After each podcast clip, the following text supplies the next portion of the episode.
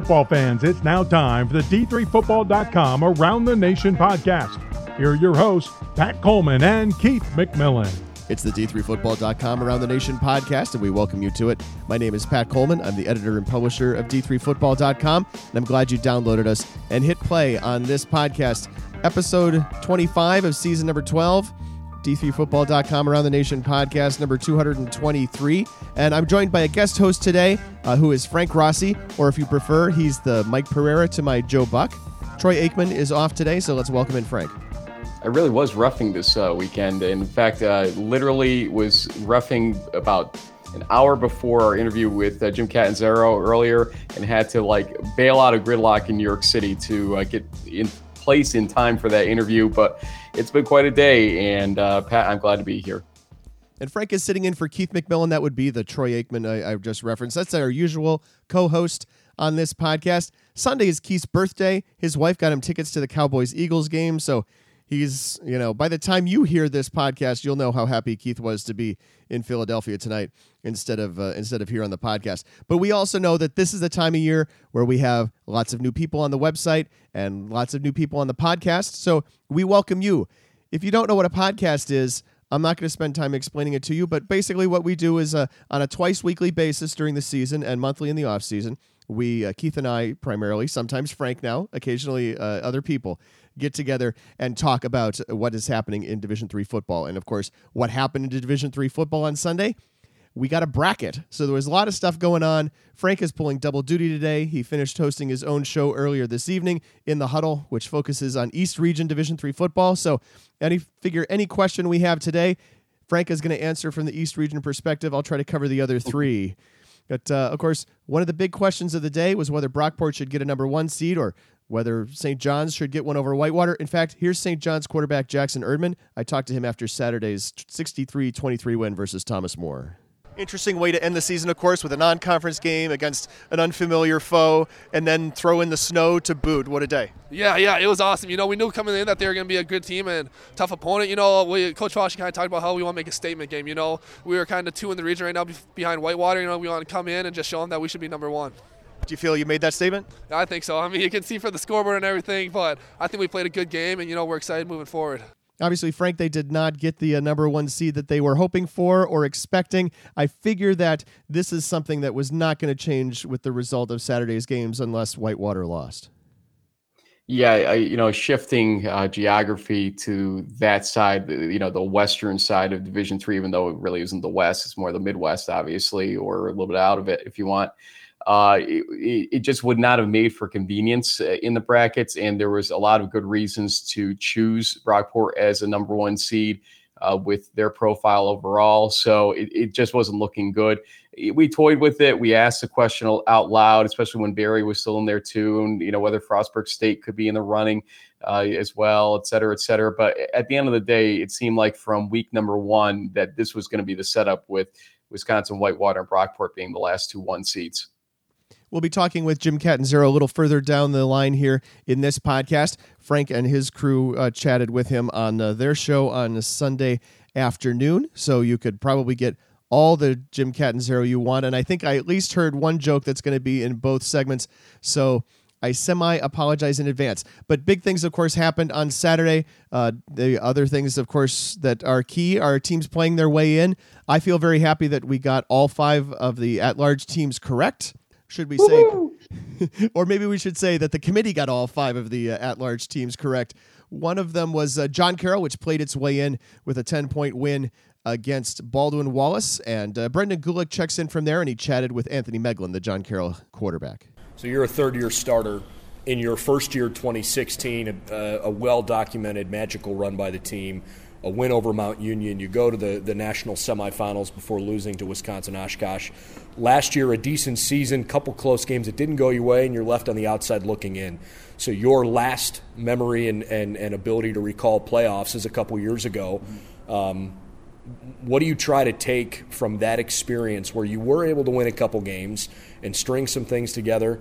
Uh, you know, as you hope for a playoff bid, not guaranteed, but certainly right. in good shape. What do you take from that experience this year? I think that we've we're a very veteran group. Uh, uh, we have a lot of seniors on defense. We have a lot of seniors on offense, and, and, we lean on that 16 season a lot. We've played in some incredible environments. You talk about Mount Union in Week 10, Wisconsin Whitewater. You talk about Wesley coming here um, right before Thanksgiving, uh, and then you talk about going to Wisconsin Oshkosh.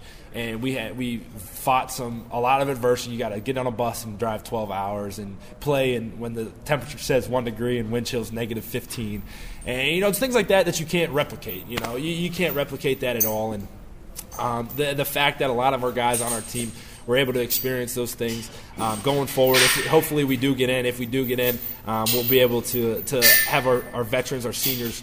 Uh, really bring our young guys along and, and, let them know that hey we, we got your back we, we know what this is like it ain't anything crazy and, and, and we, we've been here before and that's kind of going to be our mindset going in We've got game balls on this broadcast. We'll have categories. Some of them are different categories heading into the playoffs. We'll still have uh, off the beaten path highlights and that sort of thing. But uh, Frank, I know uh, you have obviously the ear and the pulse of people in the East region. What was the East region reaction to the bracket?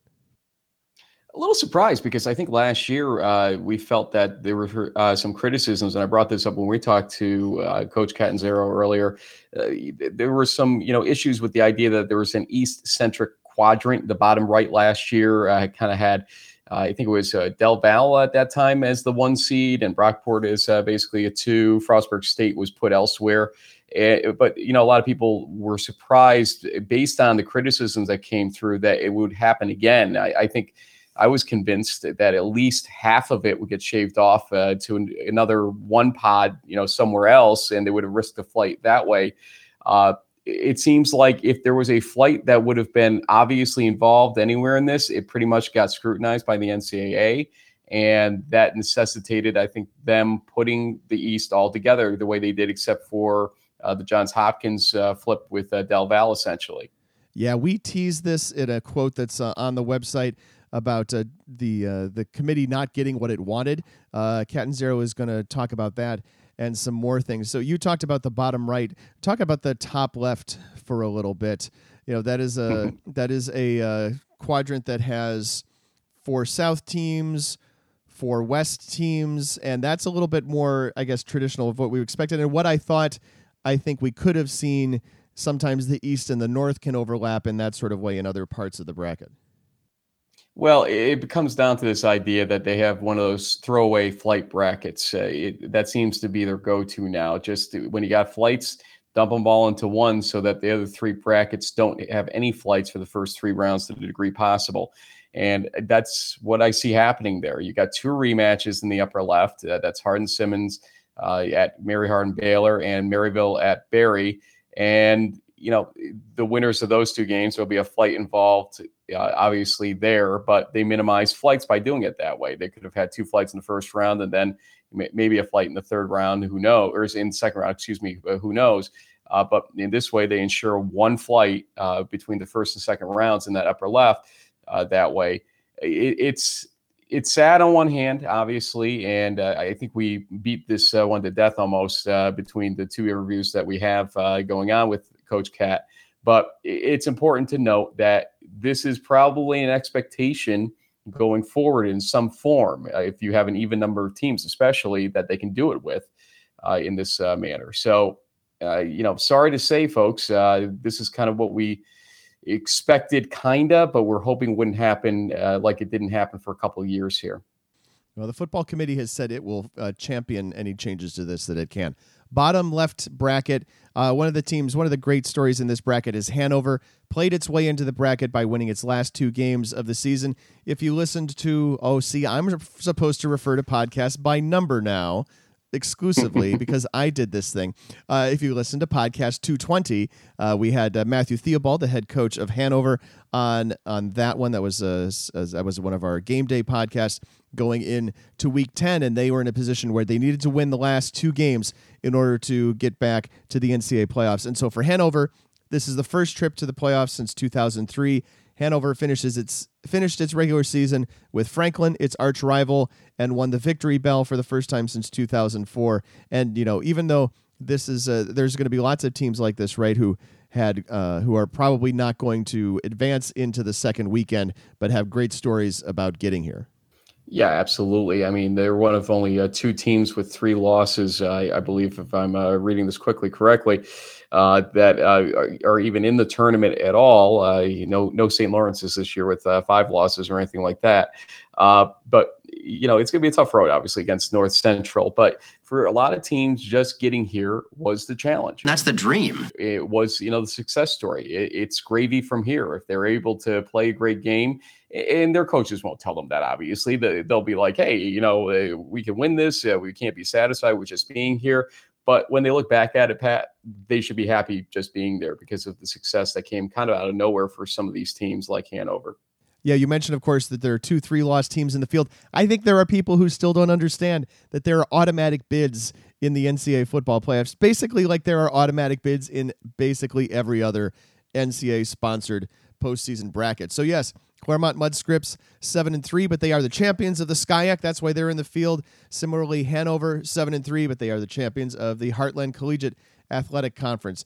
Denison eight and two in our top right bracket. Uh, they were one of uh, three teams tied for first in the NCAC, the North Coast Athletic Conference, and they won the automatic bid virtue of a tiebreaker. Uh, similarly, moved down. Uh, let's see. Western New England won a, a uh, three-way tiebreaker in the Commonwealth Coast Conference to make the field. And this is, you know, this is obviously the perennial complaint. Like, and we see lots of it from, I think, often from new people, people who haven't been in around Division Three and haven't you know, had teams that are contenders or haven't been with a team that's a contender. They don't understand why all of these teams, why all of these conferences get automatic bids, and that is the entirety of the Division Three philosophy is kind of centered around these things. Well, Pat, I added it up earlier today. If you include Linfield, because uh, they had a a loss against an NAIA team, let's call them a one loss team in Division Three uh, games at least. You had 26 teams that had either zero losses or one loss against D3 competition when you throw out the NESCAC teams. And that means that if my math was correct, three of those teams uh, in the one loss category did not get in. Uh, so having one loss is a great season, don't get me wrong, but it does not guarantee admission. There, there were eight teams with one loss that I put into a pool C scenario essentially. And the best they could have done was five out of eight, which is what they did uh, at the end of the day. But that should tell you right there, uh, with at large bids being so scarce, that's just the way it is. Uh, you go win your conference. That's what it comes down to if you want that certainty. So this week, when I learned that uh, Jim Catanzaro was going to be taking my semi-usual spot as the analyst for the NCAA.com selection show, I impressed upon him that part of the job was to make sure that all the graphics were spelled correctly, all the records were right on the graphics, and that the host pronounced names of coaches correctly. What I didn't remember to tell him and what I didn't think we had to tell them anymore was that he was also in charge of making sure that the host pronounced all the school names correctly. Pronunciation 101. Buena Vista. Monon Belt. Buena Vista. Seal. Gallardi. Germanario. Muhlenberg. I feel for Muhlenberg. I can't remember any school getting mispronounced twice on two separate selection shows. Do they need to change their name to the Muhlenberg Moles and just get it over with? Uh, Pat, I think I think it's Muhlenberg. Don't quote me on that. Oh, it's Muhlenberg, and it's not. Well, it's not Allegheny. It's Allegheny. You know, it's just it it boggles the mind that uh, you know there are things produced by the NCAA by people who don't know how to pronounce even the name of the school. And Frank, I'm happy to say that this week's podcast is sponsored by D3 Talent. This is an initiative that we at uh, D3 Sports have to spotlight the Division Three student athlete and help boost the identity of Division Three participants in general. You know, this isn't something that we've done alone, and it's not new. It's been out for about a year. But I have to tell you about Sam Borst Smith. He was an All American point guard at the University of Rochester who brought the concept to us uh, last fall. And I'm going to quote him at length here for a minute. Division three athletics is often underrated and overlooked. The unseen hours student athletes put into balancing athletics and academics is second to none, emphasizing the mere pride, passion, and love they carry for their sport. Whether it's on or off the field, in the classroom, or working full time, talent truly runs deep around, among current and former Division III student athletes. So, Talent Runs Deep is a way of embracing successes among the respected student athletes. Its mission is to nationally unite, enlighten public perception, and honor the dedication of Division Three athletics. So, Frank, you know, we see some strategy on this on social media. You find us on Twitter and Instagram and Facebook, but we have a D3 talent store on fanraise.com. And this is the time of year where if you're looking for something for your student athlete for, you know, maybe well, your holiday of choice between now and the end of the year, whether, you know, I don't know what a Festivus gift would be, but I'm sure we have something for that too. Show your pride in Division 3 by purchasing t-shirts, sweatshirts, etc. that you can customize not only to your particular sport, but also to your team colors. Proceeds from that store really help our sites. So as you guys do your holiday shopping, go to d3talent.thefanraise.com. d3talent.thefanraise.com, and that is where you can find all of that great stuff. Also, hashtag your D3 talent for us uh, with hashtag D3 talent on any platform that takes hashtags. And it's time for game balls. And I'm going to give mine to St. John's quarterback Jackson Erdman. He of the already quoted on this podcast. Erdman threw for a school record seven touchdowns, six of them in the first half, as St. John's rolled out to a 56 10 lead en route to a 63 23 win versus Thomas More on Saturday. Erdman was 18 for 23 passing for 255 yards in the win, and, and he looks great out there. The, the way that the St. John's offense is being run and called this year, and like some previous Johnny's quarterbacks, he's got the green light to call his own plays, at least when St. John's is in the hurry up on offense. This is just a sign of how this program has turned around in a year, Frank. Last year on this podcast, I gave my game ball to the Johnny's punter, and this year in week 11, it's the quarterback. They must have gotten a real kick out of that last year. Hey, now. Uh, even a loss, my game ball goes to Frank Pipich Jr. of Salisbury. Uh, when Jack Nowitzki went down, I had memories of uh, when I attended Salisbury's game at Rowan, and Frank the Tank, as the team called him, uh, he came in during the late going of it, and it seemed like a novelty when his uh, team scored a touchdown. He scored it for them. And I began to think uh, back then, you know, if he ever had to start, it probably wouldn't be a good sign.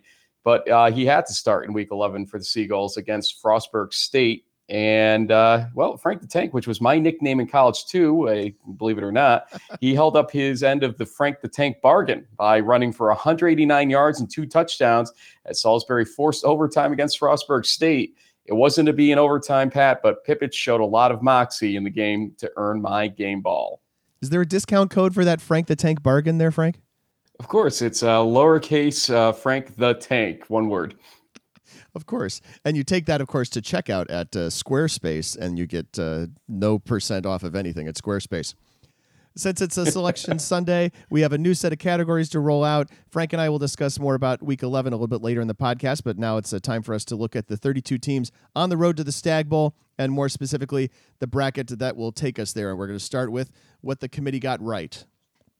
And I think the committee got a lot right, starting, of course, with the teams. Uh, we had all the same teams that they did. That's helpful. But it's really disappointing to deal with this unexpected restriction on the bracketing. There are nonetheless a lot of familiar matchups, and there's some crossover play between regions and a couple of West North matchups and a North South matchup and a Southeast matchup. Bethel is a three seed and Trine as a four in the bottom left bracket looks right. Uh, there's a lot of weeping and gnashing of teeth about some of the matchups, but this isn't far from what regular observers would have expected when bracketing these 32 teams. And similarly, uh, Pat, I think the Pool C teams were correct, not just because you picked them correctly in your mock uh, bracket on Saturday night. Uh, I think especially uh, the right call here was not picking Linfield. And I understand the Wildcats had a great strength of schedule number, but with the low number of D3 games comprising it, the number could have been a little misleading. And Coach Cat told us specifically secondary criteria didn't play much of a role. So uh, you know, throw out the NAIA game, I guess, uh, because it didn't really come to the table. It was a combination of winning percentage and results versus regionally ranked opponents, likely uh, that led to the idea that there were uh, better teams on the board, uh, especially that round five uh, matchup that probably took a little while to talk about for them. I know that Wabash making the playoffs would have been sort of a fairy tale ending to an emotional season following the death of Evan Hansen, but the committee had to look away from the emotion of the situation and recognize that the Little Giants profile just wasn't up to snuff. And my message to Wabash is that your team thoroughly impressed many of us this year, especially in your ability to rebound and hold it together. You're truly winners because you learned to grow even more as a team and to take the lessons from the news of the season and not quit on the field or on each other. And I know it's no consolation, uh, but, but in 10 years, you'll understand what I'm saying a lot more as you look back and retain those close friendships. I understand that uh, my message to XYZ might fly on your show. We don't do that on our show, but I will let I'll let it go because it's for a good cause this time, all right? Yes, sir. All right. Here's what the committee did not get right. I mean, the, I think the committee got right what it could. Its hands seemed really severely tied this year. I'm not sure I like the thought of St. John's at Mary Hardin Baylor in the quarterfinals, but you get to that point in the bracket, there just generally aren't any bad teams that you can go and play.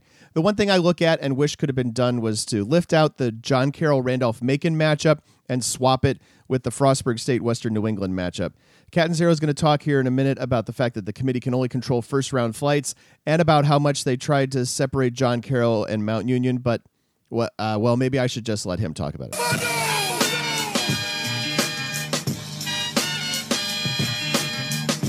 Now on the D3Football.com Around the Nation podcast, we're joined by Jim Catanzaro, the head coach at Lake Forest College and the chair of the Division Three Football National Committee. Jim, I do really appreciate all the time you've given us so far this season, and again taking your time here on Selection Sunday.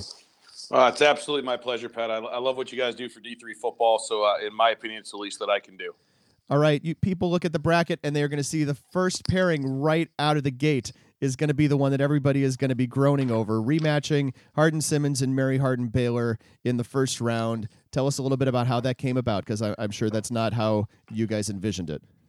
No, it's re- it's definitely not what we want as a as a committee as we're trying to set up that.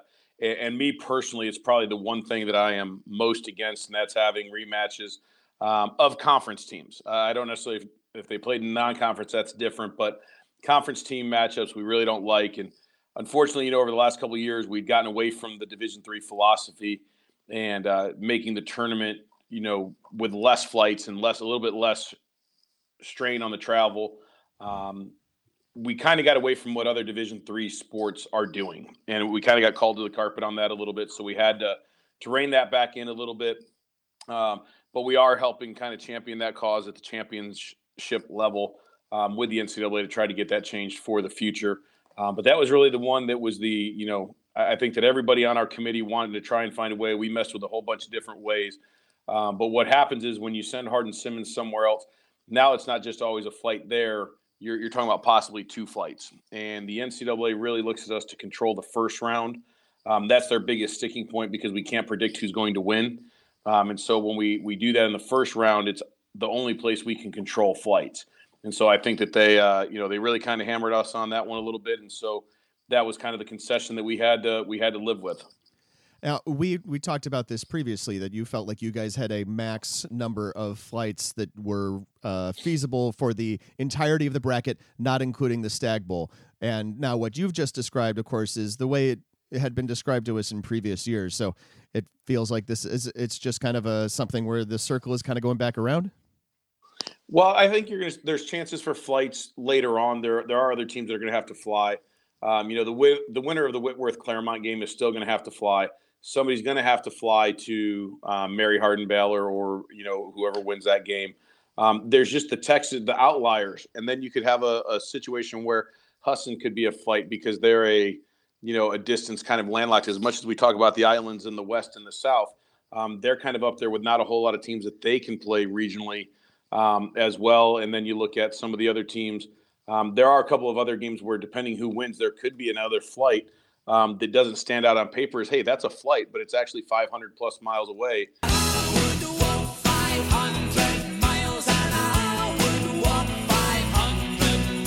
From one of the other schools that could potentially win the game. Right. I mean, that's always been a potentiality, right? Basically, the entire time, for example, that Husson is in the bracket, that's always a possibility, right? Correct. And there's some other ones that we tried to create. But I, think that what you have is a, a bracket that is uh, there's five at large teams, there's the one pool B team, and the geography of some of our AQs really dictates where we have to build the bracket around a little bit because of where they can or cannot go. All right. So in the process of Saturday's games being played, it seemed like the the Pool B decision probably got a little easier, whereas there was a maybe a doomsday scenario, so to speak, of MIT losing and Merchant Marine losing and Thomas More losing. You had basically uh, just one of the three, uh, one of the three win, and that seemed to make the decision easier. Is that uh, does that sound right?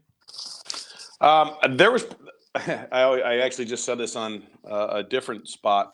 Um, It's but, okay, You, you know, can- I made the you- mistake. you I, I made the mistake in 216 with you of saying that Pool B is always the the easiest part. And uh, this year, it was probably the most complex discussion about Pool B um, because I don't think that I, I think what our committee did a great job of was not just disregarding um, Thomas More. We we really looked at their schedule in the seven and three record and who they had played and how they had played, and it just they were they were a big discussion point. They were regionally ranked. They were they were all those things, and uh, unfortunately, you know, they they ended up coming off the off the board. Were they regionally ranked in your final ranking?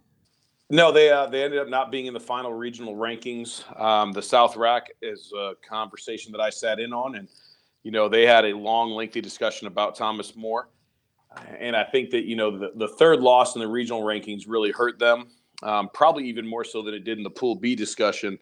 Uh, but they were definitely the other team that was up there, you know, being discussed.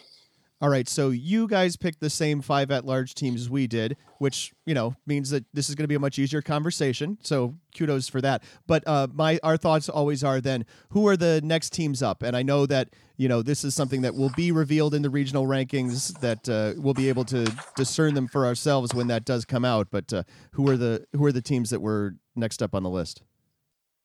Yeah, so you had uh, you know the remaining teams from the regional rankings were uh, in the East was Ithaca, um, in the West was Linfield, in the North uh, was Wabash, and in the South, I unfortunately can't remember that one Well, off the top of my head. There probably wasn't one. I assume a South team was your last team in.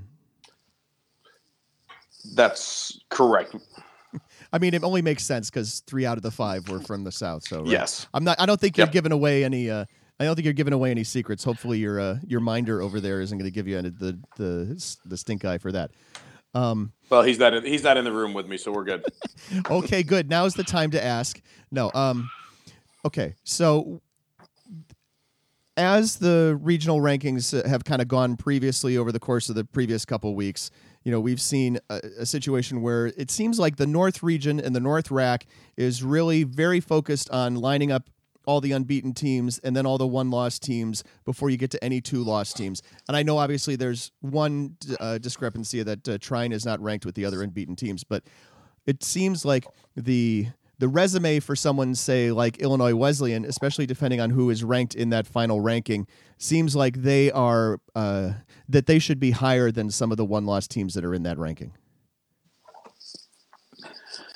Yeah, I mean that's the where we really lean on the the RACs because they're the ones that see them. Um, I wish I could tell you that I've seen all 250 teams play, um, but you know we have to kind of look at what they're looking at, and as long as there's not major um, issues within the um, criteria that they're putting up there, you know I'm I'm not going to be the chairman that's going to bang the table and say that's not right because that's a better team. That's not my my judgment place.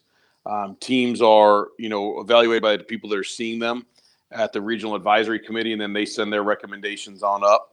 And, and I think that that's something we have to respect in the process. That they're they're paying a lot of attention to that, and um, you know, not necessarily uh, trying to go for a self-serving motive. They're really trying to make the best pool that we can can draw from. Does the fact that Wabash didn't get selected and basically was then on the board for most of the selection process mean that they did not do a good job of getting their teams in? Um, I don't know that I don't know that that's their job is to get their teams in. I think that they have to put their teams in the order, and I think when you have some of those head-to-head contests that really kind of predicate that, and if they if they value the the nine and one record and they think that there's a valuable win there with a regionally ranked win, um, as opposed to maybe some losses, I, I, think that that's their their prerogative, and I, I think that they're going to put the the team that they think belongs there the most, and uh, I, I think that's really the special part. Again, if there's nothing if there's nothing in the criteria that's wrong in, in being wrongly evaluated, we we talk about that 15% that is the coaches. We talk about the the numeric part that is the NCAA criteria. And I guess the as I look at how they had the teams ranked in the North, um, you know, I, I think they've got a couple of situations there where they really had a tough tough decision to make on some things. And, and I think the regionally ranked wins kind of you know were were kind of all over the place, but I, I think that there was some cannibalization in some of the conferences where teams were playing each other, whether it was a WIAC situation or the CCIW or some others, where the losses that piled up ended up probably costing them even though I think most people consider them good quality win or good quality losses, if you would count that. I, I, think it was about who did they beat, and that was a big part of it.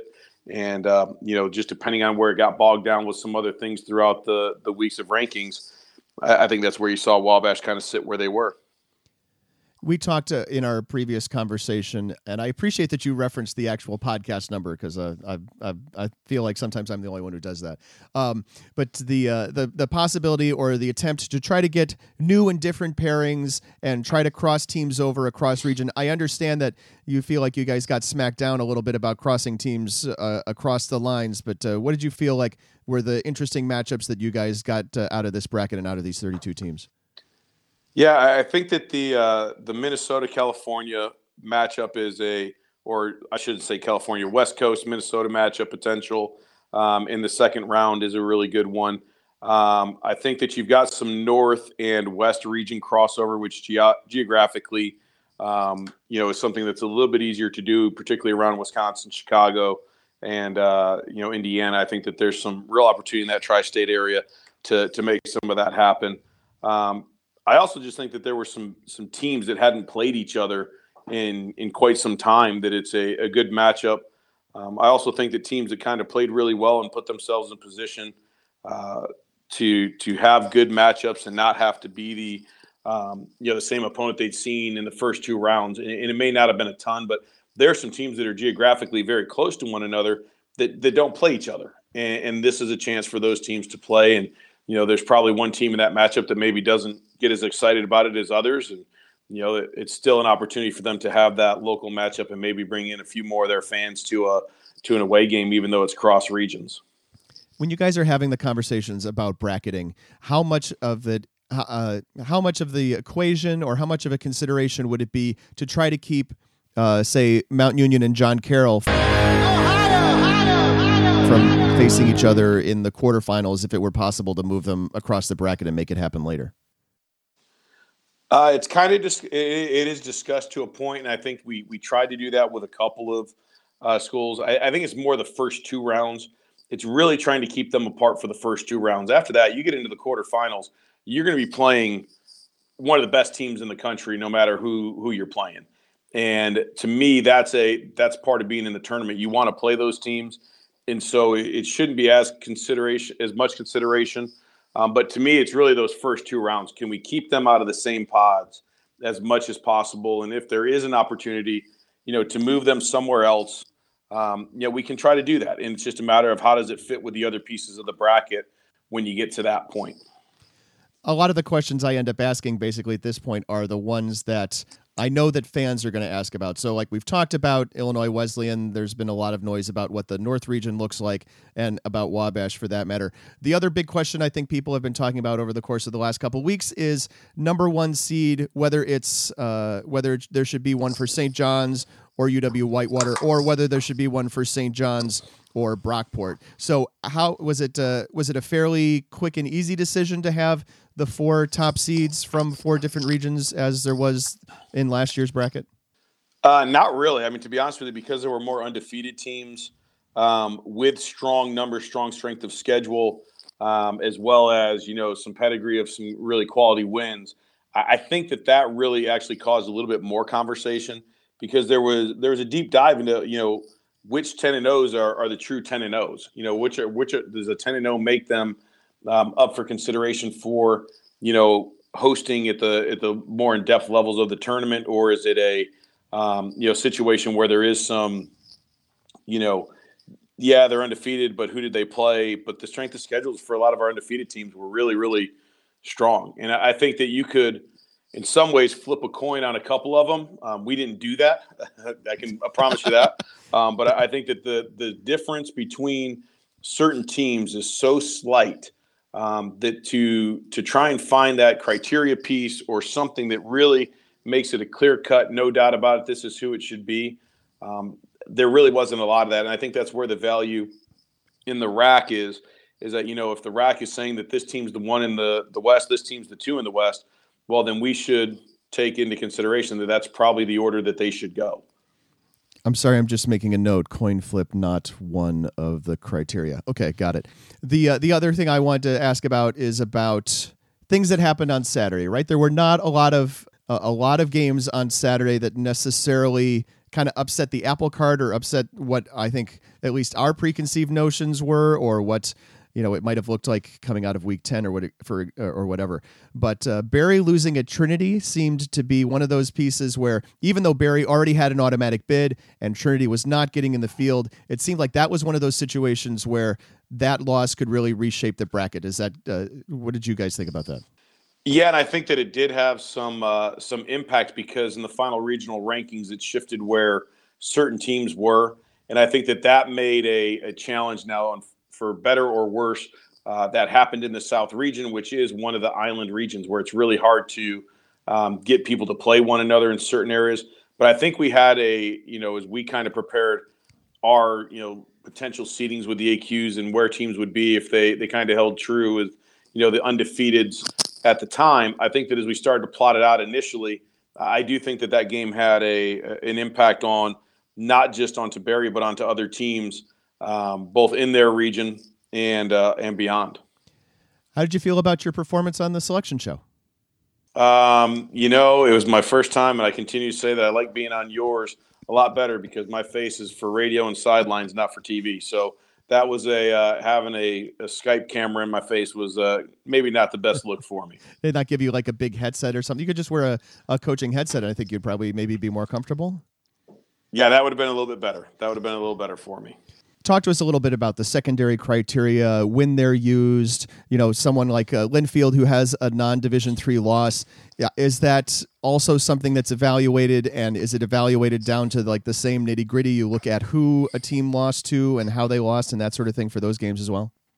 I can say that this year the the secondary secondary criteria was a very very very small piece of of the discussion, at least in picking the the pool C teams. Um, I think that where it was maybe more brought up was as we were trying to discuss some of the cross region matchups within the tournament and maybe who should host and who should go on the road and who should, you know, be in a situation um, where the matchups, you know, made geographic sense. You know, was there, even though we were crossing different regions, did it make sense within the whole bracket? What are you looking forward to this week? What do you think? What do you think fans should know in general as we go into the first round of the playoffs here? I think the best part about it is there's some really interesting matchups, some really exciting games. Um, you know, there were some teams that won their way into the the NCAA tournament uh, this past weekend. You know, securing automatic qualifiers, and are they coming in on a high, or is it kind of a a lull for them after getting that big victory that they may have needed on Saturday to get into the tournament. I think that that's a um, a piece of the tournament that is, you know, not something we consider at this at the seeding, you know, as we're bracketing this. But for me, I just as a football fan like to see that component. You know, I, I like to see that, you know, as a team that was down early in the season and, and picked up a loss, um, you know, like maybe a Wartburg who is coming in as a conference champion are they on a high? Because they had had some of these winner go home games over the last couple of weeks to to get themselves into the playoffs. And does that kind of carry over? And, and there's other teams that i look at that are in similar situations and you know are there matchups that um, you know make the the RAC rankings come into play where it's like all right well for the whole year this team has been ranked ahead of this team and now they're playing one another. And and how does that go? You know who does the who does that favor and I think that that's something that is, you know, from a football fan perspective, some of the things that I'll be paying, you know, additional attention while I'm out there site repping at different at different places. Frank, uh, Jim Catanzaro mentions uh, many things, of course, in the course of this interview, and we will talk about uh, some of these things as we continue as well. And we have talked about some of them already. We've previewed this conversation maybe too well. But he does mention, of course, that the committee is going to continue to fight against this new, uh, you know, ultra restrictiveness on the part of the NCAA that it's enforcing on the football bracket. You know, here's the thing. Football is just plain a different sport than other sports at the Division 3 level. We have a small number of teams, but they're distributed fairly evenly as as evenly as Division 3 is anyway from coast to coast. We don't have 450 teams nationally like you do in basketball. And we don't have something like field hockey, which has maybe the same number of teams or a similar number of teams as football, but is limited to a smaller geographic footprint. This is just something that is different, and I would advocate for it needing to be treated differently. I'm Frank Rossi, and I endorse that message. We will uh, ask for a, a, recount and then a manual recount if necessary, but uh, I don't think we're going to get one. I think we're we've got the bracket we've got. All right, team that played itself in or out of a home game in Week 11. Uh, if you don't remember these categories or don't recognize these categories, these are things that uh, that came to us uh, uh, down through the ages from the Keith McMillan Around the Nation column that he would write this time of year. Uh, and I would say Bethel definitely played itself into a home game with its uh, play in Week 11. Heck, played itself into the tournament with the 21 15 win against St. Thomas on Saturday. And John Carroll did the same. Berry may have played its way out of a second home game, but obviously did not play its way out of a first one. Uh, Bethel's a good call, especially I think uh, for playing out. Uh, I can't really identify anybody, uh, much like you in the first round at least. Uh, RPI was probably the closest team to doing so in terms of playing themselves out. But the uh, distance between the engineers and the next team admitted from the East, likely the engineers of MIT, it was so large that R- RPI couldn't have been placed lower than I would say fourth regionally, and they might have uh, been able to even stay above Del Val. Uh, as of recording this, we don't have the regional rankings still uh, to you know look at to tell this, but uh, because of the strength of schedule differential, RPI may have stayed third. So RPI still hosts, and they get long distance traveler Husson. Congratulations, Husson. Husson, the perennial 480 miles by bus member of this committee or of this bracket or of this you know Division three football membership. Uh, the of course one side note before we move on to the next category uh, at St. John's there was a significant amount of glee from the uh, fans in the stands every time that the Bethel St. Thomas score was mentioned. I, I can't. I, I, just wonder why. I, what happened there? I can't imagine. It was also one of the most intriguing things of the second half of uh, of the game because uh, it was uh, the foot the, the game I was there for was out of uh, yeah yeah it was out of reach fairly early. Let's dive back into the Catanzaro stuff for a second. We uh, talked about who was going to be the next team off the board. We've talked a little bit. Um, you know, offline, and we've talked a little bit in Twitter and you know in other places about the North Region Committee, and I just feel like there should be some conversation about this between you and me as well, and, and there really should be, I think, more of a conversation among the committee as to why the North RAC racked its teams up this way and left Wabash as the team that was going to be on the table for a significant amount of time with a, a sub 500 strength of schedule. I, I, think that they had, didn't they have to think that that was going to be a blocker at that point and not let anybody else in? He, he the quote in your uh, interview that stuck with me was him saying it's not really their job to do that. Essentially, a paraphrasing. Yeah, and, and do you agree with that? I'm not sure I agree with well, that.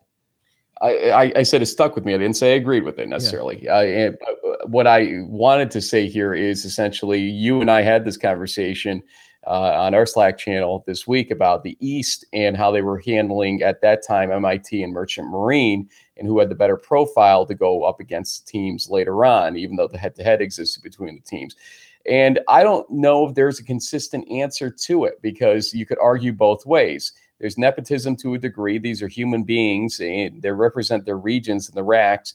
And then it's the committee's job maybe to look at some of these things if there are anomalies showing through and say, hey guys, knock it off. So I, I think the North is doing what the North wants to do. And the committee does have the right to say to them, we're making changes and could you please uh, rubber stamp those changes for us? Or let it go. And in these cases, it didn't seem like it changed over the two weeks and then probably in the final regional rankings as well. So I, I guess they subscribe to the idea, at least in the national committee, that it is not necessarily their job to put, uh, you know, cherry pick the best pool C candidate to put at the top. Let the criteria do what the criteria do and do it that way ultimately. Uh, whether a team from the north would have, you know, fared better than Wabash ultimately, I don't know. It's tough to do these what ifs. They might have, but we'll never really know for sure. I mean, all we know that is that they couldn't do worse, right? Well, true. Good point. What's the most intriguing thing in this bracket that you think people might have missed? Uh, one of the things that's interesting to me is that we probably will well get that Berry Mary Hardin Baylor game that we had been talking about uh, for the past couple of weeks when it looked like it was going to be a collision course between Mary Hardin Baylor and Berry, both undefeated teams. Now it's going to happen primarily because Berry lost that game at Trinity on Saturday. Otherwise, I think they probably may well have been separated a little more. But there has been so much focus on, you know, Mary Hardin Baylor versus Hardin Simmons, and then potentially having St. John's awaiting them in the quarterfinals that we haven't really thought, or people haven't really thought a lot about that second round game, which could be Berry or could be Maryville. It's funny because my focus here is on the second round as well, because there are two battles of undefeated teams possible in the second round. We finished the season with eight undefeated teams, and uh, not all of them qualified in the slots for ones and twos, the one and two seeds. So Trine could travel to UW Whitewater, and Whitworth could travel to St. John's in the second round. I know Trine receives a fair amount of doubt from folks concerning their ranking, and you know this would be an early game to prove whether or not that doubt is fair. Uh, Whitworth at St. John's, though, that's a really a wild card game to me, Pat, because I'm not sure how good Whitworth is based on how things looked for Linfield when they beat them in the early part of the season. Uh, the Johnnies will have a tough task early in that game if it's played. Uh, obviously, they have to win their first round matchups to get there. Uh, and it will be played, of course, on Thanksgiving weekend if it happens, and that's always a an interesting kind of wrench that gets thrown into the preparation for that week. Best first round game. I'm going with uh, W and J at center. I'm thinking in this instance of, of course, it being a matchup between I think fairly evenly matched teams, uh, a, a, an at-large team and a, uh, a, a, conference champ, of course. But I'm really interested in the passing offense of W and and the presidents and Jacob Adams and uh, and his crew against the folks at center, which includes star defensive back Cal Llewellyn. I, I think that's uh, the interesting, the most interesting matchup to me in that kind of little, you know, the subplots of that game? I'm going to go to the East Region team that's not in the East Region bracket. How's that? Uh, Muhlenberg at Del Val. Uh, you know, despite uh, probably being a game that neither team wanted in the first round, at least because of that proximity issue between these two teams, it really hits me as a great matchup. We thought uh, Del Val was in trouble after that week one loss to Wesley, especially with their lack of returning starters this year, but they've won out since. And, you know, avoiding the upset uh, at midseason against uh, Stevenson was part of that. Uh, Muhlenberg, aside from the loss to Johns Hopkins week nine, shown some real grit on offense and had that quality win at Thomas More that opened a number of eyes. I think this uh, game sets up as a high scoring affair, Pat, probably in the 30s for both teams. And I wouldn't be surprised to see Muhlenberg actually win this game. It's that close in my view. Hey, uh, I'm thinking back to last year. Frostburg State was the anomaly team that wasn't in the East centric bracket didn't they uh, play a really really good game uh, tight in the first round against I want to say W and J. Uh, so these East teams that visit other brackets uh, generally do have pretty good games at least in the first round if uh, my memory is serving here. So that's uh, that's one instance. Congratulations on getting the one instance. Hey. It's Fr- uh, Frostburg State won at Wittenberg in the first round, uh, pulled away in the second half, and then had that great game against W and J in that's round number two yep. before they died where everybody else dies in Alliance, Ohio. I think this is the the matchup that you cite there between Muhlenberg and Delaware Valley. It's one of the dangers of more you know, hyper regionalizing these brackets. It's like the committee didn't know that the MAC and the Centennial play each other all the time and they have a postseason bowl series, and maybe the MAC and the Centennial getting matched up in the national championship tournament is not all that interesting. Although, again, I, I think this game is going to be a good game, and we want to see good games in these uh, tournaments because it tells us that we've got good matchups ultimately. But uh, could have waited around or two yeah, it could have. I just know there's lots of teams because of the geography that could play either of those guys. Toughest path to the Stag Bowl. Uh, for me, the toughest path to the Stag Bowl has to be St. John's, at least if we're talking about teams with legitimate chances. Uh, they do have a first round matchup that is appropriate for a team with their seeding, and then they face Whitworth in the second round potentially. Then they would potentially face Mary Hardin Baylor coming out of the other side of the bracket, and then oh, there's those Whitewater guys. Um, you don't get to the Stag Bowl without getting through a pretty rough gauntlet if you're the Johnnies this week, this week, next week, the week following, the following week. All those weeks. Yeah, good point. I uh, went kind of onto the number one seed uh, view of this uh, question, and on paper, I honestly think it's Brockport. And before people kind of laugh me off the stage on this one, and all with all due respect to, to the upset message board posts and tweets from the UMHB fans, uh, let me explain why. Uh, Brockport has shut down teams with good offenses all season, but they've struggled putting up points against teams with stronger defenses. Uh, there's a common bond between teams that played them close Cortland, Ithaca, and Utica, and it's just that. They seem to all have strong defenses. So let's look at the teams they face. Framingham State doesn't look like a huge challenge. I, I you know, granted there. Uh, RPI has a defense that's been understated all season long, and I'm going to toss out that Union game because that's a huge rivalry game, and we tend to throughout those rivalry game results, especially when the team's already kind of in the playoff clubhouse uh, when those games are being played. Uh, so let's go to that RPI game against Ithaca. It was a 10 9 game. Uh, then it's likely Frostburg State, another team that's uh, you know strong in defense most of the time this season. And then uh, Mount Union and Alliance, perhaps. Uh, you know, no team is going to beat Brockport in shootout is my philosophy.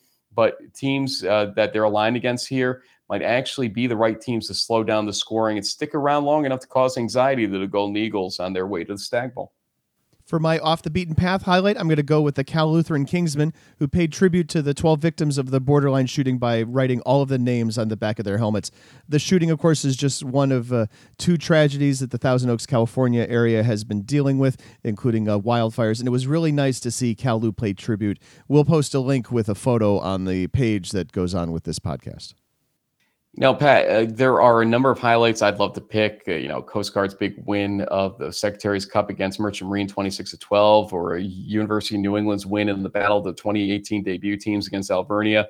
But I, I got to change uh, off the beaten path highlight to low light here, and there's a reason for it. Uh, there is a video I was uh, sent Sunday that disturbed me uh, from an East Region game, and we're not exactly sure what spurred it. Uh, you know, I watched the video stream of the game itself, and it, it's not in there. Uh, and so I'm thinking it's at the end of the game or afterward.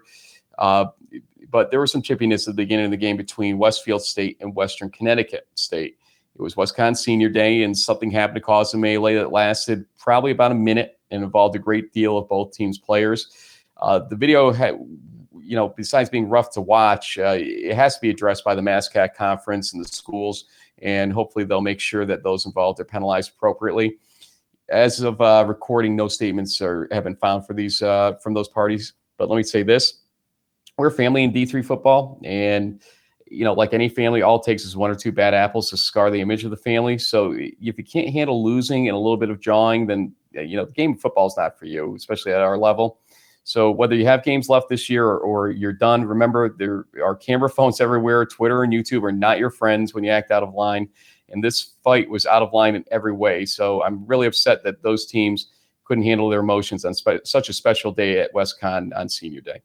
You know, Frank calls out a team again and again. I gotta, I gotta say, you're all right. I'm, I'm with you on that. Moving on to stat of the week, and my stat of the week is uh, Christopher Newport, or really it's Dylan Curran. Dylan Curran defeating Wesley by the score of 16 to 14.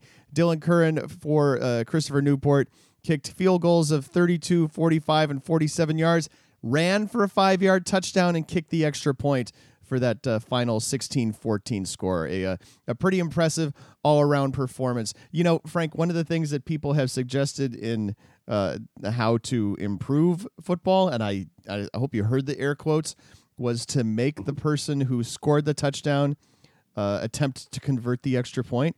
If it was Dylan Curran, he would have uh, he'd have it nailed. Well, well played there.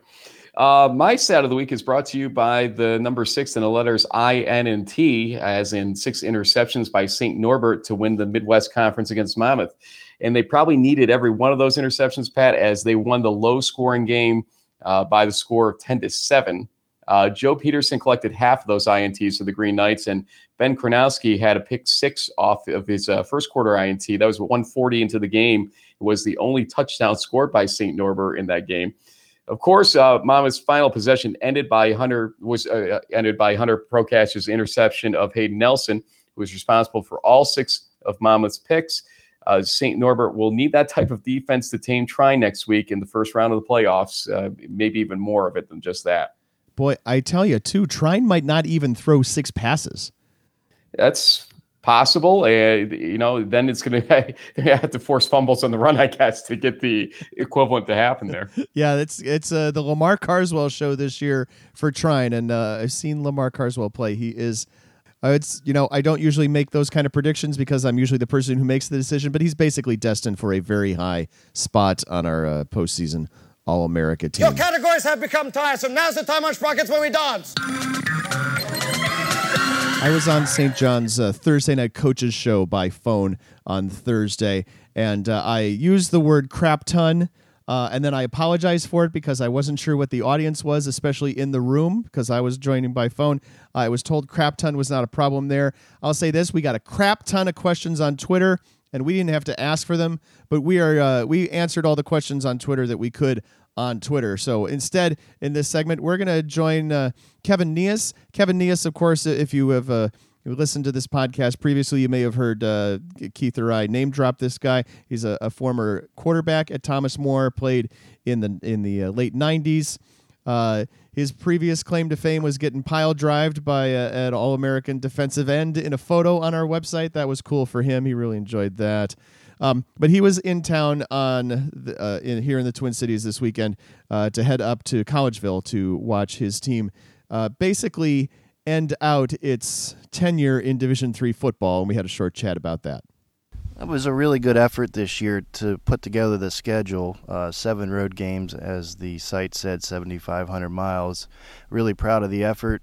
The first game uh, featured 35 freshmen on the travel squad, so um, they really grew up as the year went through. It is bittersweet leaving the division, and um, you know, wish uh, wish the school well, and and you know, apparently I'm a free agent now.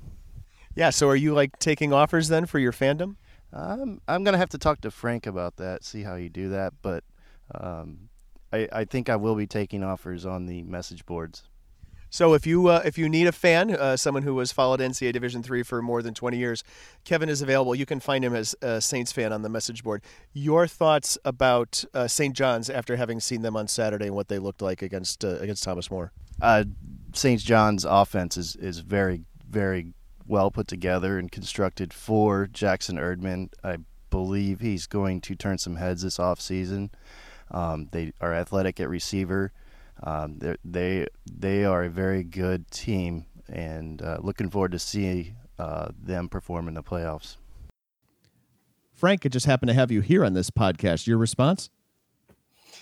Uh, you know, I've become a fan of what 60 plus teams at the end of the day, Kevin. So, you know, when you're around for 23 years like I've been, you can definitely figure out how to broaden your base, broaden your horizons. So, you know, follow follow my footsteps. Come co-host uh, in the huddle because it seems like all these podcasts now take applications for guest hosts. So that that's the best way I think to handle when you lose your team that uh, you usually cheer for. How you can handle it ultimately. Host a podcast.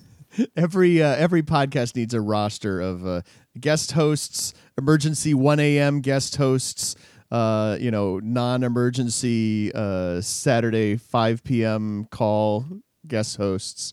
So, uh, yeah, we appreciate that. Every thought of yours is a friend of mine. So, Frank, this is your first time, and every thought of yours, uh, you can lead us off.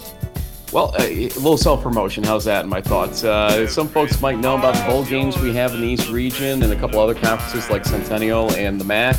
Uh, we have announcements coming up uh, for the New England Bowl, uh, three Centennial MAC Bowl Series games, and the ECAC uh, Bowl games. they'll be made throughout Monday. my show, In the Huddle, will actually release the ECAC Bowl matchups on Monday at noon Eastern Time. And we just learned on Sunday night, uh, because of heavy interest by schools splitting records, they're adding a fourth ECAC bowl game this year. And these games are all at campus sites, unlike the last couple of years. So we're really excited to have a part in extending 18 seasons with those announcements. Yeah, in all honesty, we've talked about this on this podcast before, but this is a this is a concept that we can do and should do elsewhere. You know, think about right now the attractiveness of maybe a St. Thomas UW La Crosse bowl game. You know, uh, two teams. One La Crosse is a team that is, I think, hungry and upset that it gets left out of the uh, playoffs, even though it was a team that really had no shot. Uh, St. Thomas, after ending its season with uh, two consecutive really bad performances, one of them uh, in a victory, one of them in a loss, would might uh, might welcome the opportunity to kind of get things right and go off on a better note. How about Baldwin Wallace and Case Western Reserve? Right, those are those are two teams that uh, might benefit and, and, enjoy a postseason game. Illinois Wesleyan and Wittenberg. You think what a combination that would be? I could see that maybe Wabash, after having won the Monon Bell, if you don't make the NCAA playoffs after that, you're probably fine. Maybe you don't want to continue. Maybe you're good. But uh, otherwise, I think that's a, I think that's still a concept that we need to have here that you know the uh, idea of uh, three lost Thomas More team actually you know getting a longish discussion by the committee for the Pool B slot should give a pause to many as we're beginning to see the limits of low schedule strength and getting a one loss team at large bids possibly. Uh, you know, yeah, I get Ithaca didn't get a Pool C slot with a reasonable profile for a two loss team, including losses to Brockport and RPI and their decent strength of schedule. But that difference between them and let's say Mullenberg, I mean Muhlenberg, was not so large as to create the exact same scenario in Pool C. In 2019, there's no Pool B bids, but we know with folks like Jim Catanzaro returning to the committee that they're serious about the importance of strength of schedule, especially in Pool C. It wasn't just him paying lip service to it in podcast 216 or in podcast 223, which is this one. So uh, it's something to keep your eye on in the future and for teams to really consider while they're scheduling going forward. And if I can add one final thought uh, off the field, this one, just a quick reminder that nominations for the Gagliardi Trophy are due at 1 p.m. Eastern Time on this upcoming Wednesday, November 14th. If you haven't thought about nominating your guy, haven't considered nominating your guy because he's not a quarterback or not a running back, or because you think you can't get a letter from your school's president, or you think his GPA won't qualify, I have three words for you, coaches and SIDs do it anyway. A letter from the president is no longer required. Uh, you know, uh, a lot of the top quarterbacks this year are not yet seniors. So it, who knows? There's an opportunity still for defensive players, maybe for offensive linemen. This award has been kinder to defensive players and offensive linemen than those Heisman folks have ever been. And the, the J Club at St. John's really wants to continue to emphasize that it's a football award. So don't feel like your guy has to have, you know, the numbers that would get him on the academic all district team. Talk about how well rounded he is. Talk about his community service and the kind of programs that he's involved with. Because I know for me as a voter, those are the things I'm I'm just as interested in as what they do on the football field. The Gagliardi Trophy is an award for the well-rounded student athlete in the John Gagliardi mold, right? And that is what you know, is something that will help a kid rise to the top is if he has these extracurriculars and is a great football player. And as long as his academics are, you know, you can check the box, right? Yes, he is an academic person. I think that's what I'm trying to get at. Don't let the uh, don't let the the extra steps that you have to go through dissuade you from doing this because there needs to be great nominees for this award. That's how we get great people named to this award. That's how Brett Casper from UW Oshkosh was the amazing epitome of the Gagliardi Trophy last year. It was uh, it was amazing to talk to this kid and to see what he's done uh, on and off the field. That is what we need more of. He's not just a kid, Pat. He's a man. Yeah, that's fair. That's fair. But you know, you and I are well. At least I'm. I'm old. I don't know about you. Oh, I'm old. Don't worry about that. But uh, the, the guys like Brett Casper uh, and a lot of the Gagliardi Trophy winners that we've talked to over the years, they, they show, I think, there's between boys and men uh, ultimately and what they've been doing with their lives. And I, I, think that is a good part of the Gagliardi Trophy. But like you said in this, uh, it is a football award. And then we talk about all those other aspects of these guys. Well, we've come to the end of the road on this podcast, but uh, keep an eye on the site this week for more playoff coverage, including our annual predictions column headed up by Adam Turer around the nation, a final set of uh, features focused on playoff teams, and our playoff team capsules, the team by team playoff previews. We're hard at work on those, or at least I've assigned them out to people and I've started writing a half dozen of them myself. Meanwhile, we'll expect to see uh, coaching changes this week, and we'll keep the coaching carousel moving as quickly as we get stories. SIDs, you'll be getting an email with information about nominating for our All Region team and our All American team. And coaches, you'll be getting an email with a, a few off-season items as well. For those of you who are in your off-season, 32 of us are not in the off-season, so stick around. There's a lot of football left to be played. And this was D3Football.com Around the Nation podcast number 223, released on November 12th, 2018. Thanks for listening and keep an eye on all of that coverage throughout this week. If you like our podcast, please consider rating it at Apple Podcasts, Google Podcasts, Spotify, frankrossipodcast.com, or wherever you get your fine podcasts and other podcasts too. Anyway, that will help football fans find it. You can also leave comments for us on the blog page. The executive producer of the Around the Nation podcast is Pat Coleman. Production assistance provided by Dave McHugh. Audio in this edition provided by Brendan Gulick. We thank him for that. Our theme music is by DJ Mentos, whom you can find at djmentos.com. Thanks especially to guest Jim Catanzaro for his time on this edition of our show. And also thanks to Jackson Erdmann and Anthony Meglin from uh, St. John's and uh, John Carroll, as well as Kevin Neas. And of course, thanks to our uh, emergency, non emergency, but semi late planned co host, Frank Rossi. And thanks to the creator of Around the Nation on D3Football.com and my co host, Keith McMillan. You can reach us to talk more about Division 3 football on Twitter using the D3FB hashtag.